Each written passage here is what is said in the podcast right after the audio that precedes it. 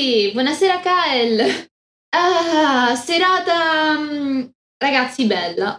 Eh, ragazzi, serata bella, almeno per me, io infatti mi sono presa anche il ventaglietto giappico, questo me l'hanno mandato dal Giappone, quindi per rimanere un po'... Mm, cap- capirete, uh, capirete uh, per che tipo, perché stasera è serata di scontri, di battaglie navali, uh, quindi, no, non, nessun C affondato, C1 affondato, no, non è quella. È una battaglia navale un po' diversa. Dal fatto che abbiamo parlato di Lepanto e poi non ne ho più parlato, di, cioè, sì, Azio, però cioè, fatto un botto di tempo fa, quindi diciamo che era il caso. Il ventaglio per il vento sacro, esattamente, esattamente. Oggi parliamo di kamikaze, che non in quel senso, kami, divinità, kaze, vento, ok? Per l'amor di Dio.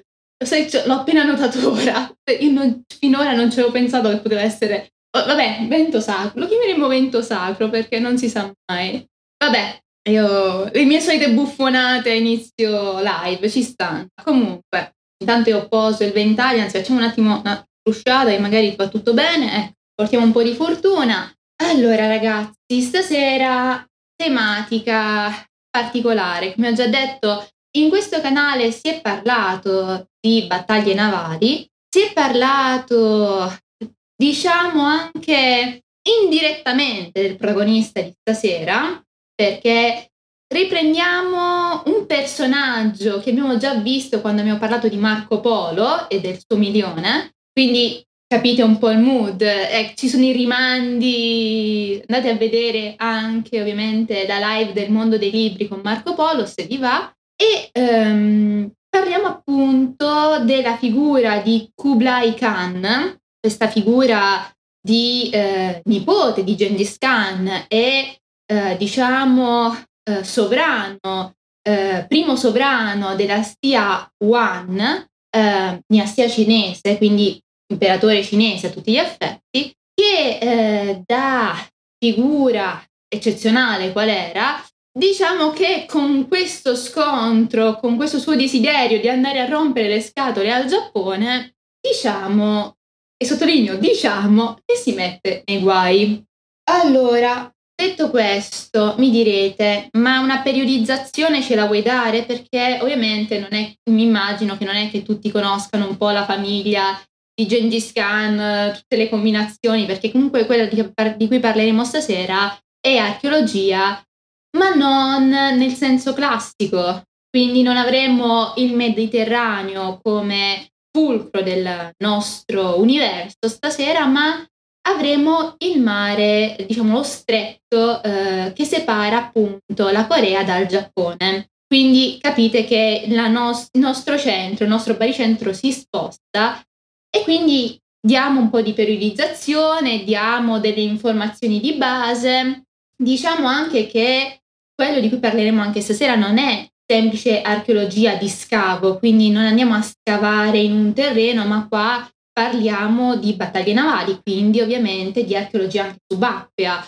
eh, di intervento di equip eh, fuse insieme, quindi italo-giapponesi che si confrontano e si aiutano per appunto capire di questa vicenda, di questo scontro che ha degli antecedenti perché è una situazione un po' particolare, quella in cui ci troviamo in questa serata bislacca. Diciamo un po' il tutto, diciamo un po' il tutto con calma, con santa pazienza e vediamo un po' se riesco a seguire. Intanto, periodizzazione, ci troviamo tra il 1260 e il 1294, il periodo in cui regna il nostro eh, Kublai, e ehm, il nostro eh, primo sovrano della discendenza Wan eh, lo vediamo, oltre a essere un grandissimo condottiero, a un certo punto desiderare ehm, di espandere il suo vastissimo territorio un po' come diremo un Serse o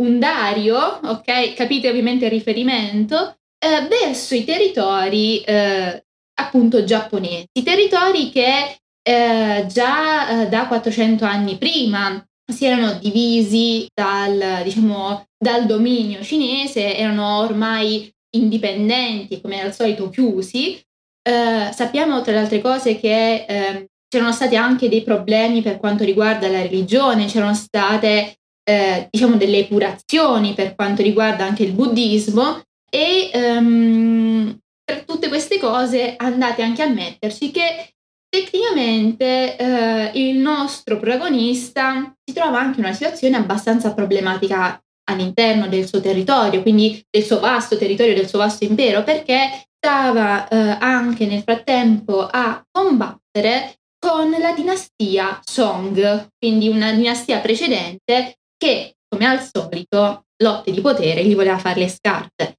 Quindi immaginatevi un po' il mood, lui desideroso di andare in Giappone, penso che tutti vogliamo andare in Giappone, eh, lui voleva in realtà andare a conquistare, però vabbè, eh, non è come la sottoscritta che vorrebbe andarci per un viaggio, però ehm, si trova con tutti questi problemi. Ha una situazione interna un po' particolare, problematica, il Giappone, come al solito il Giappone, quindi un po' restio, cosa succede?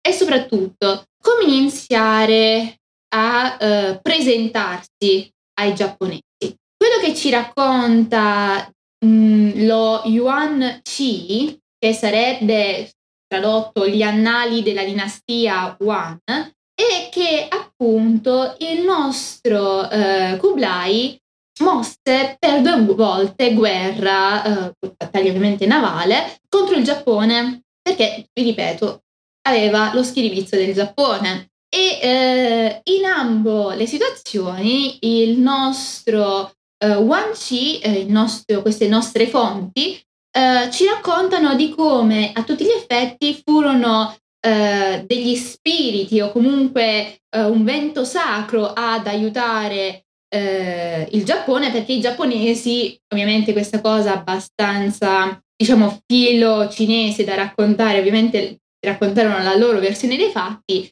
dissero praticamente che erano stati appunto tifoni e tempeste ad aiutare i giapponesi perché loro non erano adatti a combattere, non erano preparati, non erano pronti.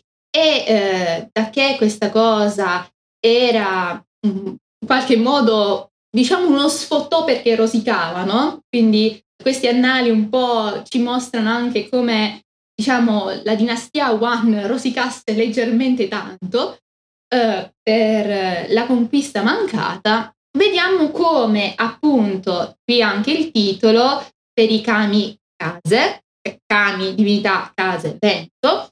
Eh, se avete presente Naruto eh, e Shinigami, kami, eh, ok, ci siete e um, appunto in Giappone questi eventi vennero appunto resi sacri, vennero viste come vere e proprie divinità uh, che tutelavano il Giappone, quindi era terra sacra, erano uh, prediletti dalle divinità e uh, tra, um, immaginatevi, XIV e XV secolo, tutta questa narrazione di cui parleremo stasera divenne leggenda, divenne un fatto epico di dimensioni assurde, cosa che ancora oggi sotto sotto è rimasta.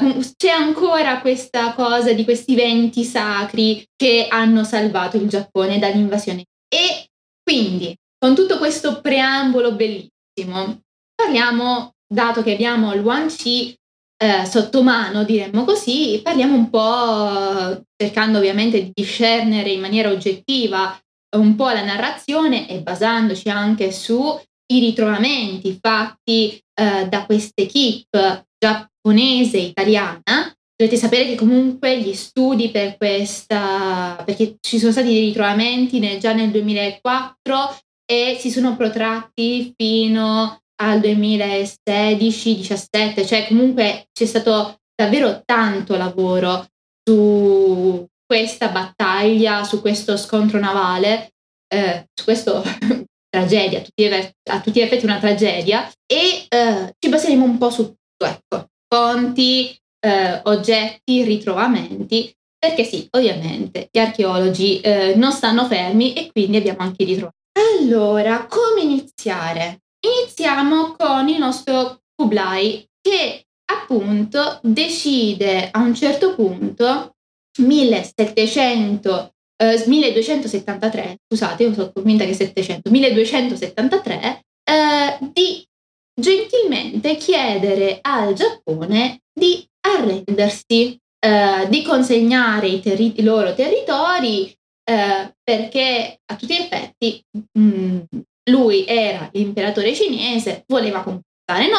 Un po' al terre acqua di, diciamo così, filmica memoria, ecco. Se non che eh, arrivati eh, gli ambasciatori cinesi eh, in territorio giapponese, vediamo come il capo clan Yoji, il clan Yoji, nonché shogun di allora, Yoji Toki, Tokimura, ok, ovviamente gli fece due di picche, ovviamente lo respinse, disse che vuoi da noi, vai a quel paese. Cosa giusta, eh? Cosa giusta, cioè ti viene qualcuno in casa tua e ti dice, beh bimbo, questa è casa mia, cioè comunque. Dopo, ripeto, 400 anni di indipendenza e di loro chiusura, quindi sottolineiamo questa cosa. E ovviamente questo rifiuto di questa cortesia, cioè era stato anche gentile Kublai, quindi dice, eh, io gliel'ho chiesto anche gentilmente, non volete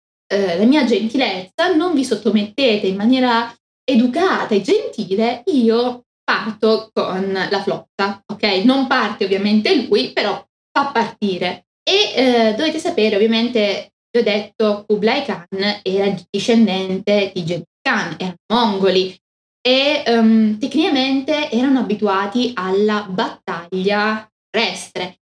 Quindi erano inesperti, totalmente imbranati, ok, per quanto riguarda il mare. Non, l'unica loro difficoltà era appunto attraversare questo stretto eh, di mare se non che ovviamente l'impero cinese era ipervasto, ragazzi arrivava tranquillamente e si sono trovate tracce anche nei reperti di inchiostro indiano e ovviamente per quanto riguarda, citando verso ovviamente sempre le zone in cui ci interessa parlare stasera, aveva anche eh, sotto il suo dominio la Cina, la Corea. Quindi ovviamente si basarono sull'ingegneria coreana eh, per quanto riguarda ovviamente l'ambito navale e eh, quindi ovviamente crearono navi apposite eh, basandosi su questa ingegneria. E eh, vediamo appunto 1273 partono eh, le navi dall'odierna vicino, vicino alla località che si chiama Usan, Usan, non lo so l'accento, abbiate pazienza, e eh, vediamo come eh, abbiamo tra le 400 e le 500 navi, più ovviamente mh, vascelli di varia natura, quindi immaginatevi 400-500 più 300, ok? fatevi un, un, giro così, erano parecchie navi, ecco. E uh, per quanto riguarda uomini, tra ovviamente mongoli, cinesi e coreani, avevamo come stima, anzi avevamo, si è stimata come stima eh, 28.000, 30.000 uomini, quindi diciamo che era una flotta abbastanza grossa. E ovviamente eh, durante questa prima, diciamo così, avventura, questo primo scontro, vediamo come le truppe, diciamo, del nostro Kublai riescano a arrivare in Giappone, precisamente nelle isole di Iki e di Tsushima, e qui si ritrovano in una situazione in cui riescono praticamente a malmenare in maniera abbastanza divertente i giapponesi perché ehm, ovviamente usavano tattiche eh, militari ben studiate. Ta- sappiamo che i mongoli come popolazione guerriera era una delle più forti e il singolo samurai contro magari una schiera compatta di guerrieri eh, mongoli. Immaginatevi eh, tipo una falange romana contro un samurai, cioè oh, la situazione è un po' complicata. E ovviamente l'esercito giapponese si trova anche ehm, scoperto perché non si aspettava comunque la situazione del genere. E vediamo come soltanto nel 19 novembre dello stesso anno, quindi sempre 73, a causa di eh, un temporale, di una tempesta abbastanza forte presso le isole eh, che erano state invase, eh, diciamo ci troviamo in una situazione un po' particolare perché a un certo punto, essendo comunque le baie o comunque eh, di solito ovviamente essere a riva sotto una tempesta eh, o comunque in una baia, ok, che dici il porto sicuro, ma magari rischi di arenarti, scogli, no? Quindi vediamo come, anche se non propriamente convinti, i eh, generali mongolo-cinesi accettino il consiglio dei loro sottoposti coreani di allontanarsi, di andare in mare aperto per in qualche modo sperare di allontanarsi dalla tempesta, di eh, lasciarlo un attimo sfogare per poi ritornare all'Africa. Marinai coreani erano gente che di mare se ne intendeva. Quindi perché cavolo fai andare la tua flotta dove stai anche tu in mezzo al mare con comunque sempre probabili scogli, sempre probabile secche e in mare aperto, quindi lontano eventualmente da una terra sicura dove... Perché? Sta di fatto. Cosa può succedere ragazzi? Io ho detto che ovviamente ci furono due patoste no, per il nostro Kublai, poi questa è la prima. Letteralmente eh, vediamo come 13.000 stimati uomini muoiono perché distruzione delle navi, dei vascelli, eh, succede un disastro. Cioè, ripeto, ovviamente lo Wang Chi dice appunto è eh, perché i giapponesi hanno avuto culo. Beh, in effetti, però anche voi siete scemi. Scusate, scusate, ovviamente lo so, eh, per carità, si deve essere seri perché è una situazione comunque tragica, però a tutti gli effetti, se voi vedete da eh, ovviamente visione moderna e occhio esterno, anche voi risulterà comunque questa cosa un po'. Dovre- ecco, dovremmo avere magari in questo momento la, l'idea di magari un ammiraglio, comunque di una persona che conosce il mare per capire cosa è girato nella testa di quei eh, soldati coreani. Va a capire solo questo. Fatto sta che eh, 1780, vediamo che ovviamente eh, oltre ad aver decimato eh, la marina coreana e aver ovviamente eh, messo in una situazione di crisi economica il, la Corea e il suo popolo, Kublai ci riprova. Quindi che fa? 1279 manda eh, innanzitutto eh, di nuovo degli ambasciati perché eh, è, avete visto che comunque eh, ragionamento probabilmente di Kublai avete visto che comunque io ho le navi posso venirvi a prendere sotto casa e tecnicamente siete stati fortunati ok Kublai c'è un problema di fondo, ma proprio piccolo così, piccolo piccolo. Ti rendi conto che tecnicamente parlando i giapponesi se tu li avvisi si fortificano e ti rendi conto che ovviamente in una situazione in cui si ha la sconfitta del nemico grazie a fenomeni naturali, ovviamente shintoisti quali sono i giapponesi pensano all'intervento dei kami, quindi delle divinità e quindi eh, siamo protetti dalle divinità, siamo i più forti noi, non ci facciamo abbattere.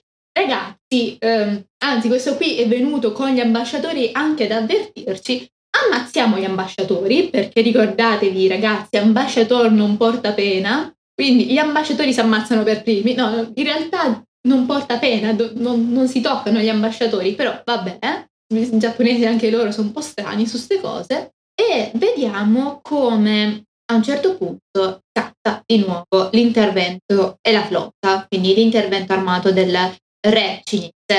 E la situazione diventa altresì particolare perché ovviamente avvertiti i giapponesi creano un muro tipo muraglia di eh, 20 km per asserragliarsi e quindi riuscire a reggere eh, un'invasione. Eh, il nostro invece Kublai eh, prepara a sto giro 900 navi eh, con ovviamente annessi anche dei vascelli e eh, lo vediamo anche preparare una tattica eh, che penso tutti conosciate. Usa la tecnica a tenaglia, la tattica a tenaglia, quindi dividere eh, diciamo la flotta in due parti, quindi una flotta bicefala e eh, cercare di colpire il Giappone da due punti differenti, quindi accerchiandolo e colpendolo. Una cosa che si può fare tranquillamente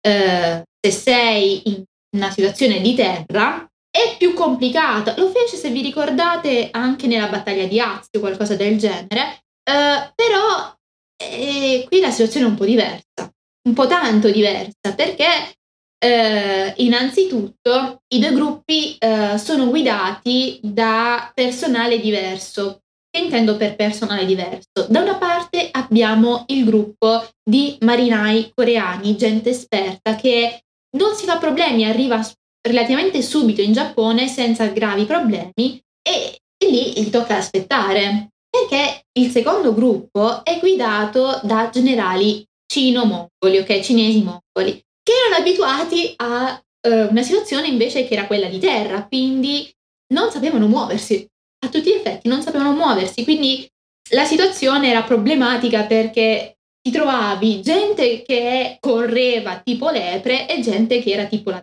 tartaruga, quindi andava lento, non sapeva eh, cosa fare, ecco. Non, sapeva di, non capiva di correnti, non capiva eh, di bonacce, di maestrale, cose varie, non intendo manco io, però capitemi che voglio dire.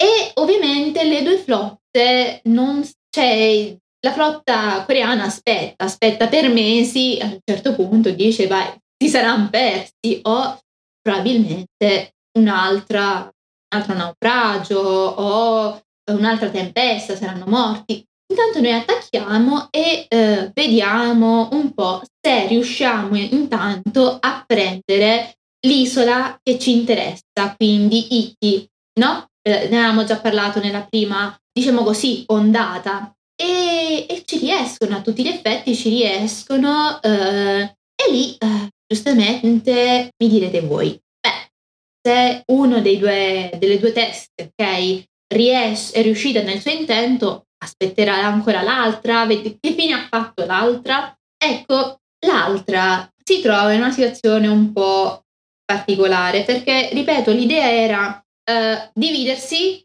e poi riunirsi e creare il, problema, quindi creare, uh, magari ecco, colpire due punti differenti per poi unirsi e andare direttamente nelle isole più grandi che compongono il Giappone e là mettere a terra il fuoco. Però eh, il secondo gruppo non tarda a venire, non si sa che fine ha fatto perché eh, c'è una sfortuna. Presso l'isola di eh, Takashima, che è eh, il secondo nome che trovate nell'intro, succede l'ennesimo fattaccio perché il 15 agosto del 1281 dovete sapere che comunque ovviamente il mare del Giappone o comunque i territori dell'Asia sono soggetti a monsoni, eh, tempeste, tifoni, un po' come eh, diciamo i territori eh, dell'Atlantico, della costa ovviamente, sia, sia Atlantico che Pacifico del, dell'America, ok? Quindi cosa si beccheranno i nostri amici cino-mongoli? Si beccano un tifone. Si beccano un tifone che eh, fa saltare all'aria eh, una buona parte delle 900 navi eh, che erano partite, uccide, eh, si stima, circa 50.000 uomini e voi vi direte, vabbè, ma erano vicino all'isola di Takashima, si saranno salvati a nuoto, no? Li stavano aspettando, ragazzi. I samurai e ovviamente l'esercito giapponese li stava aspettando. Quindi voi immaginatevi la situazione, infatti vedete anche qui immagine sopra, abbiamo proprio questa situazione terribile, ripeto, 1281, in cui c'è il mare che inghiotte navi e sulla terra i giapponesi che vai vai, venite qui, non, lasci- non gli fecero prendere terreno minimamente, appena arrivavano sulla spiaggia venivano presi a colpi di frecce, quindi immaginatevi un po' la situazione. E detto ciò, eh, il nostro protagonista Kublai Khan, primo della sua dinastia, a un certo punto dice vabbè, ci riproviamo, non ne vale la pena. Non ne vale la pena anche perché, diciamo, sì, la situazione che si stava venendo a creare a corte era brutta, molto molto brutta. Infatti eh, aver perso per... lui era uno dei grandi conquistatori, lui... Nipo, e, allora, immaginatevi, Gengis Khan e Kublai Khan sono le due figure più importanti della famiglia dei Khan, ok? Diciamo così. Quindi lui che aveva fatto tanto eh, si ritrova a essere malvisto dalla corte, a eh, veder morire moglie e figlio, eh, gli parte praticamente la depressione, inizia ad ubriacarsi, eh, ovviamente si lascia andare e diventa l'ombra di se stesso. A un certo punto no, lo vediamo proprio appastire perché, come ho detto all'inizio, queste, diciamo, queste due battaglie, queste due eh, lotte contro la natura a tutti gli effetti più che con, contro il Giappone l'avevano devastato, l'avevano letteralmente devastato. E dopo tutta questa introduzione, no? E non è un'introduzione, vi ho raccontato un po' la storia, lo so, io dico sempre introduzione. Uh, mi direte voi, ok, ma ci hai parlato di un'equipe, um, ci parlato di un'equipe italo-giapponese che appunto per fortuna, anche perché, ripeto, i primi ritrovamenti eh, di diciamo, resti di, queste, di questa flotta che si è andata a perdere nel 1281 sono stati ritrovamenti fatti da pescatori, quindi tra le altre cose, mh, mm, dei pescatori che tiravano su un sigillo con appunto la dicitura di Kublai Khan. Quindi per farvi capire, comunque questa equipe ha lavorato per parecchi anni e ehm, quindi eh, equipe, grandi studi, detto dal 2004, forse anche, in realtà anche prima, però questa equipe italo-giapponese ha lavorato dal 2004 in poi. Uh, vediamo che uh, è stata guidata dal dottor Petrella, spero di non aver detto il suo nome sbagliato perché comunque lui top a fare una cosa del genere. Vediamo come appunto si sono messi, grazie anche alla prefettura di Nagasaki a andare lì giorno per giorno con tutti da sub, con appunto la prefettura di Nagasaki che gli metteva a disposizione navi e museo per, come campo base per ovviamente fare i debriefing, parlare con anche eh, i direttori e ovviamente anche i restauratori. Tutte le opere che sono state tirate fuori sono state anche restaurate e vi dico da queste imbarcazioni è uscita veramente tanto sia di oggetti personali, quindi dalla spazzola, diremo dal pettine più che spazzola, che anche tessuti, monete, cibo, anche dei pezzi di faretra per farvi capire, perché ovviamente vi ho detto c'era gente che andava lì con archi e frecce, uh, si sono trovate armi, quindi spade, si sono trovate anche veri tesoretti di monete, si sono trovate anche delle cose particolari che io spero ora di dire giusto che si chiamano teppo, teppo penso, però sono delle bombe da lancio, tipo mh, mm, non lo so, delle granate, qualcosa del genere. Comunque l'idea dell'uso della polvere da sparo o di questi oggetti qui e soprattutto per quanto riguarda questo periodo storico è importantissimo perché ci danno e ci fanno capire che la paternità della polvere da sparo e dell'idea della bomba deriva appunto dai eh, mongolo cinesi, quindi dalla dinastia Yuan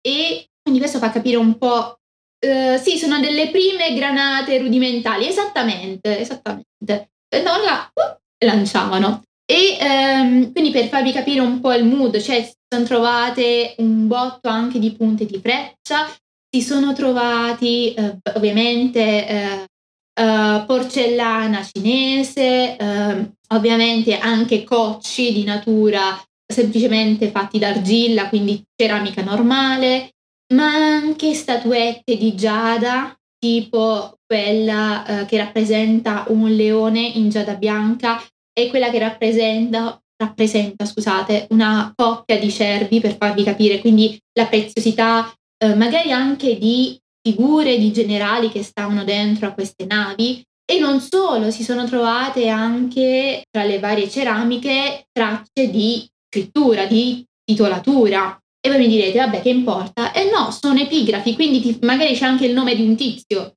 e tu dici, ah, questo tizio, nome e cognome, quindi magari riesci a capire anche se ci sono dei discendenti, volendo, tecnicamente parlando ha combattuto qua, o ci sono magari dei termini che per un filologo sono il must, quindi magari eh, immaginatevi la lingua, ok, il volgare italiano 1200, la stessa cosa, siamo sempre 1200, 1300, siamo più vicini al 1300 ormai, eh, cinese, cioè per i filologi cinesi è tantissima roba. E tra le altre cose, ovviamente, eh, vi dico che si sono fatti anche degli studi per quanto riguarda eh, le funi o anche si sono ritrovati a tutti gli effetti, ma andare a fare ovviamente scavi subacquei, quindi eh, stando per ore e ore sott'acqua, ti porta anche a trovare anche, diciamo, resti di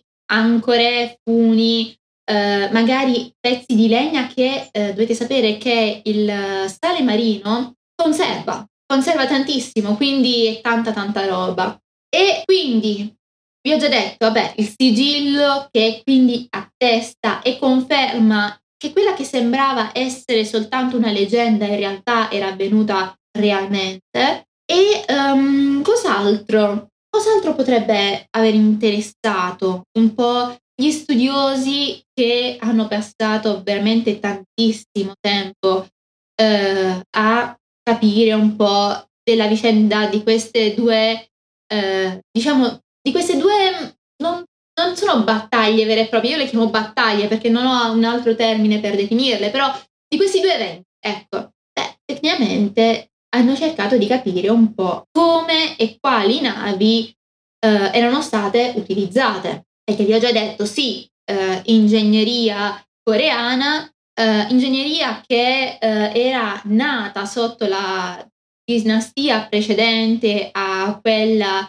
di Kublai Khan, quindi la dinastia che lui stava cercando di distruggere o comunque di mettere in silenzio, la Song, e eh, gli studiosi purtroppo non hanno, vi dico, hanno riportato anche in luce e hanno riportato letteralmente nei musei scafi di queste navi, di queste imbarcazioni, però appunto sono soltanto gli scafi, quindi è un po' difficile ragionarci sopra, però non impossibile. E eh, infatti si è visto come questi scafi, mh, studiando, ipotizzando, eh, avessero molto, qualcosa di molto simile all'idea della paratia. E voi mi direte che è la paratia? La paratia è un sistema per cui tu nello scafo è come se ci fosse un doppio scafo, ok ragazzi?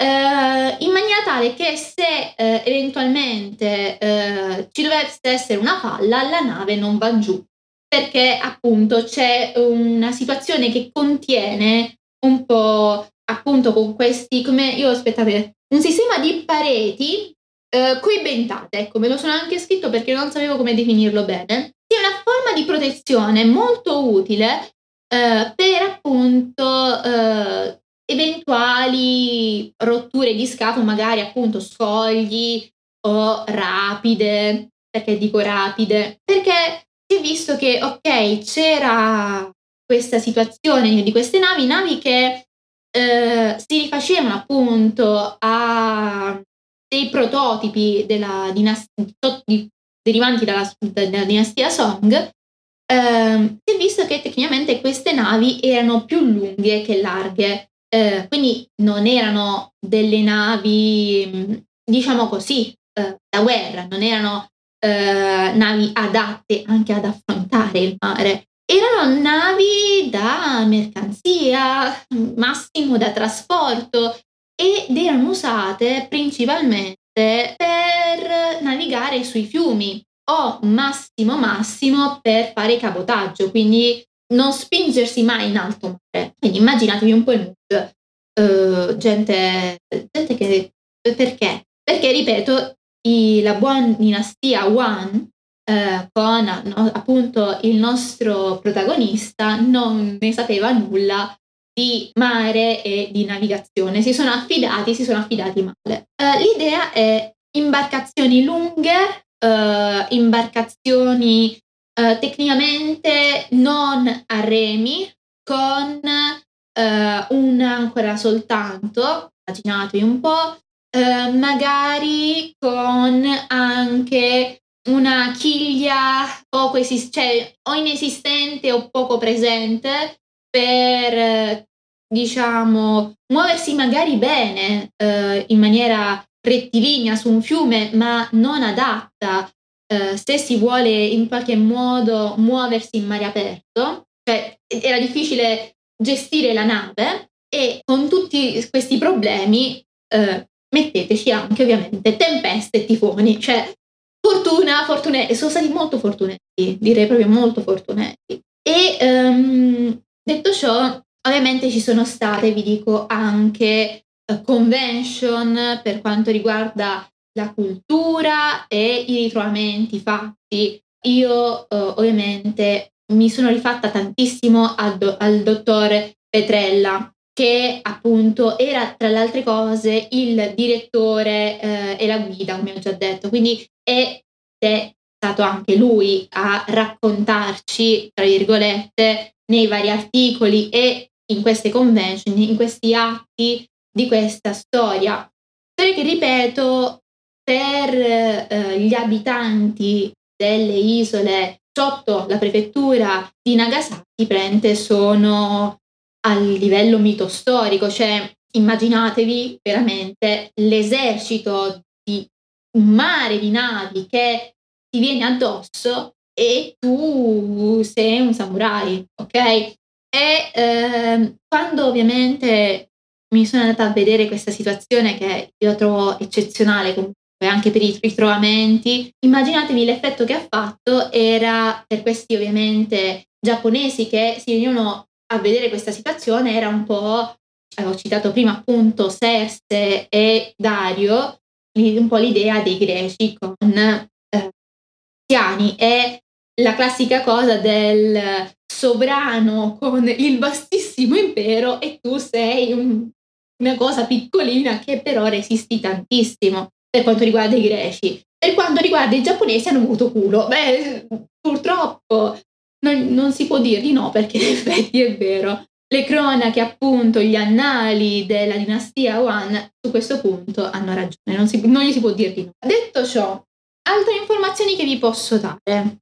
Vi dico, calcolando, ok, perché come vi ho già detto si sono ritrovati anche resti della nave, della chiglia, del, anche, non lo so, dei tessuti, quindi vele o anche eh, magari fibre intrecciate di corde, ho visto che stanno anche in questo periodo provando a fare delle ricostruzioni 3D, cosa che io spero gli vada in porto perché sarebbe una cosa molto figa da fare. E eh, sinceramente hanno ovviamente ehm, presso eh, il museo di eh, Takashima, Takashima hanno anche eh, ovviamente riproposto per quanto riguarda ovviamente il restauro con anche eh, l'intervento sia eh, diciamo eh, del Ministero della Cultura, possiamo definirlo così, del Giappone e ovviamente anche magari eh, rappresentanti del mondo, diciamo così, eh, artistico-culturale cinese hanno cercato di eh, ricreare o comunque di restaurare al massimo tutti gli oggetti eh, presenti al museo e ce ne sono veramente, veramente tanti. Quindi immaginatevi ricostruzioni 3D, ma anche eh, ricostruzione e ehm, ovviamente restauro fisico, tutto tra il 2004 e il 2016-17, quindi è tanta roba. Ora, io purtroppo le informazioni che ho si fermano a questa, diciamo, questa periodizzazione. Io vi, dirò, vi dico anche questo, sono interessata a questa, a questa vicenda perché cioè, noi avevamo Dante, la peste, loro avevano queste vicende qui, cioè, è, è per me epica, e continuerò a seguirla, quindi eh, probabilmente in futuro ci sarà, se ovviamente va avanti con lo studio e la ricerca di questi di queste battaglie, ripeto, non sono battaglie, sono eventi, però le chiamerò battaglie, se si andrà avanti continuerò a raccontarvi di questa storia e di come stanno avan- andando avanti gli studi e la ricerca. Quindi io eh, si vede che sono interessata quando dico ci saranno delle seconde parti. L'ho fatto con gli Etruschi, lo faccio anche qui. Cioè, quando io dico ci sarà un, un continuo è perché sono interessata all'argomento. Detto ciò, avete domande? Quindi vi ringrazio, eh, vi auguro veramente un buon proseguimento di serata o comunque buonanotte a tutti e alla prossima. Ciao ciao!